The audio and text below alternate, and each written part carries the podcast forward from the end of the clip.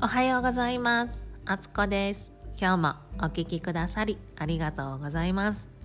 こちらのチャンネルでは仕事に家事に育児に追われ自分に時間をかけることはわがままだと思っているあなたにあなたがあなたを一番大切にすることがあなたはもちろんあなたの周囲の人も幸せにする一番の近道だということをお伝えしたくてメッセージをお届けしています。あなたの人生をあなたらしく軽やかに進んでいくお手伝いをさせてくださいね。では早速始めていきましょう。今回はそれは突然訪れたリトルちゃんの爆発というお話をさせていただきます。簡単に言うと自分との対話の話なのですがあなたは自分との対話できていますか？私はできている気になっていたんです。でも全然違ったというお話です。どうやったら自分としっかり対話できるのか。そのコツはちゃんと内側の自分に顔をつけてあげる。できればお部屋も準備してあげる。これが今日の結論です。まずはリトルちゃんとは何ぞやということをお話ししますね。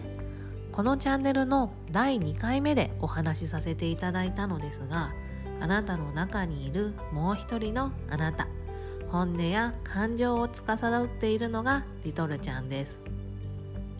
これは心理学的に言うとインナーチャイルドケアにあたるのですが難しい話は今回は置いといてただあなたの中にかわいいかわいい4歳から5歳くらいの頃のあなたがいるというイメージをしてみてください。4歳から5歳といえば我が家の次男坊がちょうど5歳。ちびっこギャングと呼ばれる世代で人間として一通りのことはできるし考えることもできる。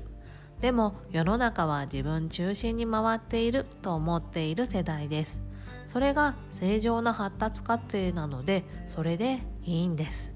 そんなあなたがあなたの内側にいてあなたに本音や本音の感情や気持ちを伝えてくれています。噛んじゃってごめんなさい。でも大人になるとちびっこギャング的人生の歩み方では厄介なことが増えますよね。だから私たちはこのリトルちゃんの声を聞かなくなります。無視することになります。するとどんどんその声は聞こえなくなるのですがなんだか満たされない気持ちが常に心に渦巻くことになります。リトルちゃんがずっと満たされないことになるからです。つまりそれはあなたの本当の気持ちや感情が満たされていないということです。私たちが心軽やかに生きていく上で一番大切なことは自分を満たすことです。自分が満たされていないと人を満たすことはできません。一見相手のために自分を犠牲にした結果相手が幸せになったとしてそれを喜べたとしても心から満たされることはありません。私がまるしてあげたからなのにとか私だって頑張ってるのにか満たされないモヤモヤした感情がくすぶることになります。だから私はあなたにあなた自身をまず満たすことから始めてほしいんです。そのためにリトルちゃんの声をしっかり聞いて可能な限りリトルちゃんの意見や思いを受け止めて叶えてあげてほしいんです。そのためのコツとして今日はリトルちゃんにお顔をつけてあげることとお部屋を準備してあげることを紹介しますね。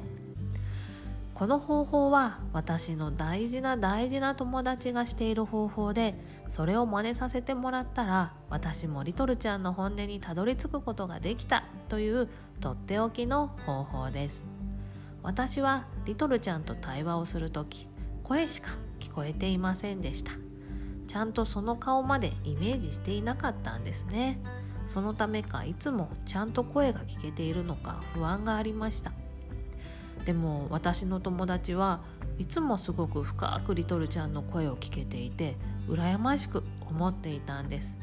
そこでその方法を教えてもらったところリトルちゃんの声を聞く時リトルちゃんが座っている椅子までイメージしていることが分かりました。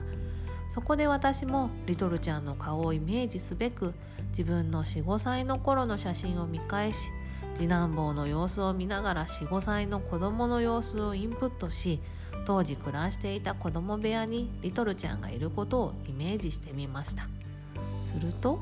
リトルちゃんが爆発しました。私はそれまでリトルちゃんはとてもおとなしい子だと思っていたのですが全然違っていました。その日相談したことは復職訓練を始めた休職している職場に出勤するかどうかでした。その時のリトルちゃんの答えは「行かないで行かないで行かないで」と泣きじゃくっていました。誰にも分かってもらえなくても私はあそこに行くととっても傷つくのと泣きながら怒りながら伝えてくれました。私が仕事に行けなくなった理由は第8回の放送で紹介しましたが上司から受けたセクハラが原因でした。私はその職場に行くだけでその時のことを思い出すし苦しいし気持ち悪いし本当に職場に行きたくないと思っていました。でも私は人目を気にして家事ができるまでに体調は回復しているんだから仕事に行かなきゃと自分の声を無視して復職しようとしていたんです。でもこの声を聞いて復職訓練を受けることをやめることにしました。つまり仕事を辞めることを決めました。その決め手になったのがリトルちゃんのこの言葉でした。人目を気にせず私の声を聞いてくれるって決めたんでしょ？今仕事に行くことは大事なこと？見せたいだけ？行かないで？本当に行かないで？この言葉で自分が本当はどうしたいのか？やっと分かりました。私たち大人は特に人目を気にして自分を押し殺して生きてきてしまった大人は自分の声を聞くことがとても苦手です。そしてなんだかいつも満たされない思いを抱えています。その状況を良い方向に変えていくには自分の声を聞いてそれに従うそれしかありません。どうかあなたもあなたの中にいるリトルちゃんの声を自分の声を聞いてあげてください。そしてできる範囲でいいからその声に従ってあげてください。私のように初めから仕事を辞める決断をすることは難しいかもしれないけれど今食べたいものとか眠たい時はちょっと眠るとかそんな小さなことから始めてみてください。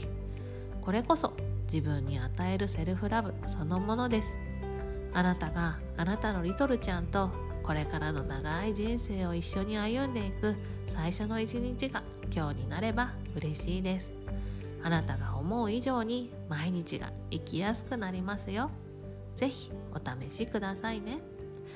ということで今回はそれは突然訪れたリトルちゃんの爆発というお話をさせていただきました。今日も最後までお聴きくださりありがとうございました。番組のご感想やご質問、リクエストなどあなたのお声を聞かせていただけたらとっても嬉しいです。概要欄の URL リンクから公式 LINE を使ってお気軽にお送りくださいね。お困りごとのご相談も私のできる範囲にはなりますがお受けしたいと思ってます。あなたのお声が聞けるのを楽しみにお待ちしています。今日もあなたらしい一日を作っていきましょうね。また明日。